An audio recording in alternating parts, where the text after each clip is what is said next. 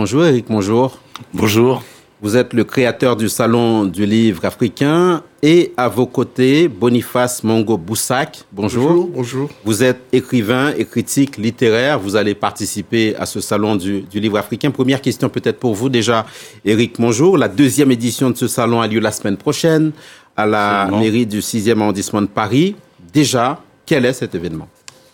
Alors le Salon du Livre Africain de Paris, c'est un salon qui a pour ambition de réunir à Paris la littérature africaine, d'inviter des éditeurs et auteurs africains à venir sur Paris pour présenter leurs publications. Et c'est également un salon qui est ouvert à tous les écrivains de la diaspora africaine en France qui seront présents également, et ils sont très nombreux. Beaucoup de questions seront traitées, on va entrer dans le vif du sujet. Prochaine question pour vous, Boniface Mongo-Mboussa. Qu'est-ce qu'on sait de l'état des lieux du livre sur le continent ? On pense peut-être déjà à la distribution, par exemple, du livre. Oui, je pense que cela plaît de la littérature africaine parce que c'est une littérature essentiellement extravertie qui est produite et consommée en Europe. La capitale est Paris et je pense que depuis les indépendances, les efforts n'ont pas été faits pour justement ramener cette littérature sur le continent et ce que l'on déplore. Mais je crois que ça, c'est une politique culturelle vaste qui dépend des gouvernements et qui ne dépend pas des individus. Les formats, tout format à ce salon, l'Afrique est un continent connecté, Éric Monjou. Qu'est-ce qu'on peut découvrir, qu'est-ce qu'on peut dire du livre électronique, par exemple, sur le continent ? Alors justement, c'est un dossier qui est très, très chaud, puisqu'en fait, des plateformes se sont mises sur ce marché. Et actuellement, on est capable pratiquement d'accéder à la bibliothèque mondiale par le biais de ces plateformes, et c'est peut-être l'avenir du livre en Afrique, puisque la distribution physique, qui est très compliquée, n'est plus aussi importante avec le livre électronique. Donc on est là sur peut-être un véritable changement. Dans un instant, on va poser la question des obstacles auxquels sont confrontés les éditeurs, les auteurs. Mais je reviens sur ce que vous avez dit tout à l'heure, Boniface Mongo-Mboussa. Vous êtes vous-même un fin connaisseur des lettres africaines. Vous avez consacré une thèse de doctorat à ce sujet. Qu'est-ce que vous diriez aujourd'hui de la santé de la littérature africaine ? Elle est comment ? Elle est excellente ? Elle est prolifique ? Vous disiez tout à l'heure que la littérature a joué un rôle majeur au lendemain des indépendances. Oui, je le pense toujours. Vous imaginez, avant les indépendances, nous n'existions pratiquement pas.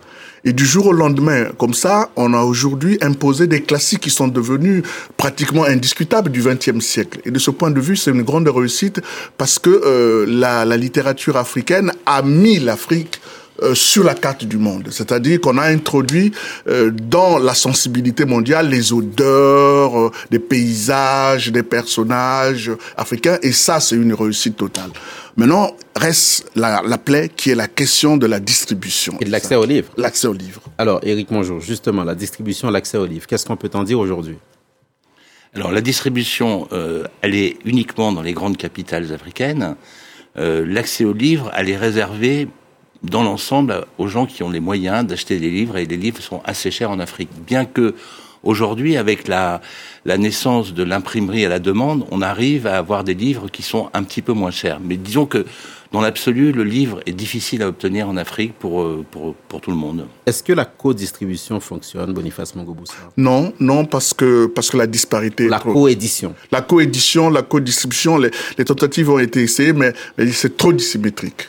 Deuxième édition donc du Salon du Livre Africain. On va maintenant parler, Éric Monjou, Boniface Mongo-Mboussa, du programme sans avoir à le détailler. J'ai retenu, moi, deux éléments. Il y a un premier, il y a une conférence sur le marché des droits d'auteur en Afrique. Qu'est-ce qu'on peut en dire en un mot ? Alors, le marché des droits d'auteur en Afrique, c'est un marché qui est balbutiant, qui démarre. Pour l'instant, il est très difficile pour les éditeurs africains d'avoir accès au marché européen et souvent ça passe par des coéditions. Les droits d'auteur en Afrique ont des niveaux qui sont assez bas, mais on se rend compte que la presse, enfin la littérature, les éditeurs anglo-saxons actuellement sont très très friands de littérature africaine et sont prêts à payer cher pour avoir des bons auteurs africains. Et ça, c'est une nouveauté. On n'a pas parlé de la littérature jeunesse. Comment est-ce qu'elle se porte sur le continent ? Le continent est jeune. Oui, de mieux en mieux. Au départ, ça a été le parent pauvre, mais maintenant, de mieux en mieux, il y a, il y a une bonne littérature de jeunesse qui s'impose. Sur le programme. On y revient. J'ai cru comprendre qu'il y avait un manifeste en faveur de la lecture qui sera présenté.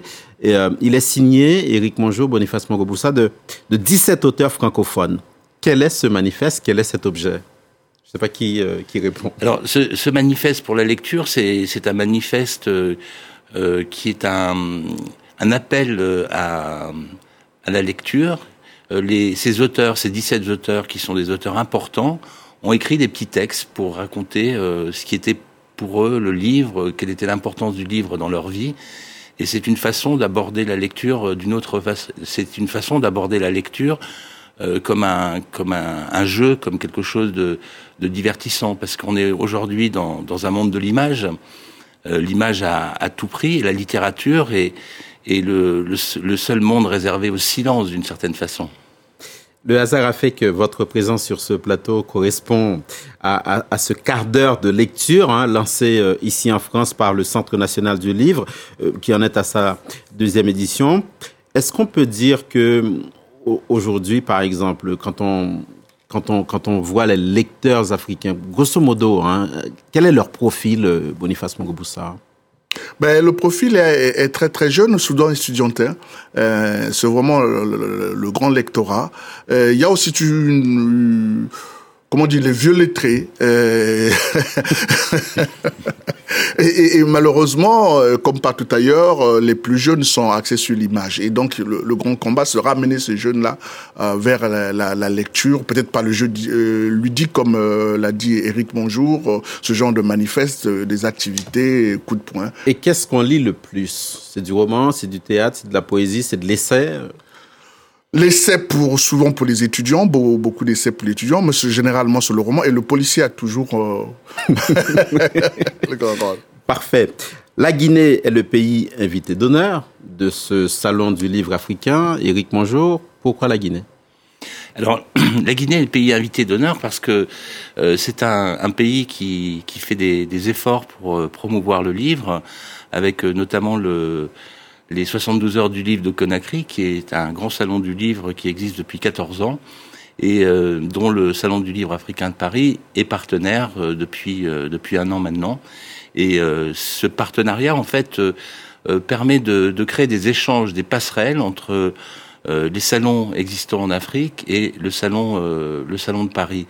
Et donc, la Guinée invitée d'honneur, c'est faire venir la littérature africaine et guinéenne à Paris pour la présenter au public. On va découvrir, j'imagine, des auteurs guinéens majeurs comme William Sassine, comme Camara Laye, Tierno Monenembo, Camara Laye, l'enfant noir. Oui. Sur le programme, j'ai cru comprendre aussi qu'il y avait un hommage prévu à Nelson Mandela. Pourquoi ? On connaît les combats de l'homme, mais peut-être le littérateur un peu moins, non ? Oui, moins, parce que la littérature a été important dans la traversée des déserts de Mandela. Il a dit, par exemple, le cahier, la tragédie du roi Christophe, les textes de Chinua Achebe, tout ce que, en tout cas la littérature anglophone surtout, ont été des soutiens pour Nelson Mandela. C'était un lecteur vorace, et je crois que c'est l'occasion de le rendre hommage. À ce salon, il sera question des prix littéraires sur le continent, en Afrique. Éric Monjou, qu'est-ce que vous pouvez nous en dire là, d'ores et déjà ? Quel est l'état des lieux des prix sur le continent ? Alors, les prix sur le continent, il y a des prix qui sont donnés dans chaque pays, qui sont des prix locaux. Et puis, on a un prix qui a été lancé il y a quelques années par la Fondation Orange du Livre, qui est le prix du livre africain. Qui est un prix intéressant parce qu'en fait, il fait appel à des éditeurs africains. Les prix ne sont remis qu'à des auteurs qui ont édité avec des éditeurs africains. Et ça, c'est important parce que ça permet aussi aux éditeurs africains de se positionner sur les prix. Et souvent, le vainqueur du prix de ce prix rentre très facilement après dans les maisons d'édition en Europe et distribué un petit peu partout dans le monde. Donc voilà, c'est une porte d'accès.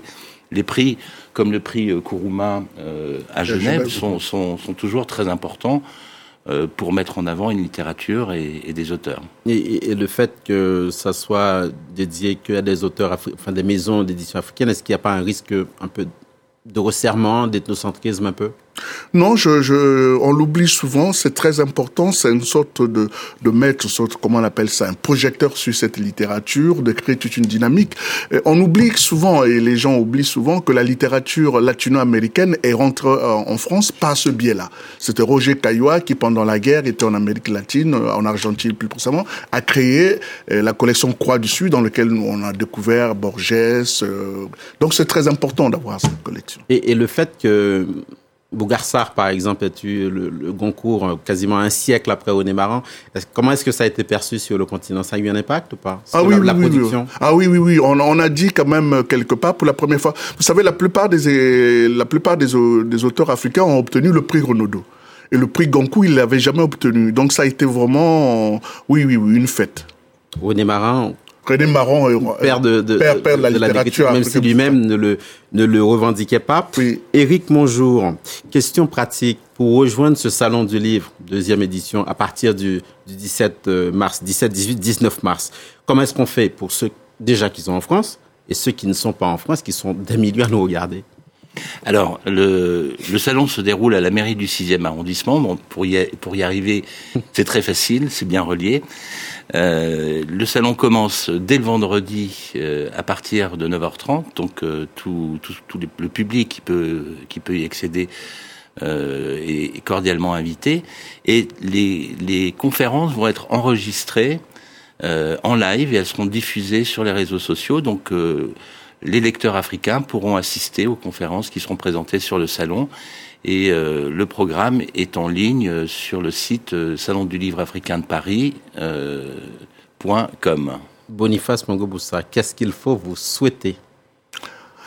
Que la littérature africaine vive, et que tout le monde y compris. Je sais que vous faites un effort considérable sur France 24. Les auteurs sont souvent invités. Donc, il faudrait qu'on rassemble nos forces pour que la littérature africaine vive. On est content de l'entendre. Merci beaucoup d'être venu jusqu'à nous. Éric Monjou, fondateur du Salon du Livre Africain. Boniface Mongo-Mboussa, écrivain, critique littéraire, c'était les invités de Paris Direct. Merci de rester sur nos chaînes. L'information internationale continue sur France 24.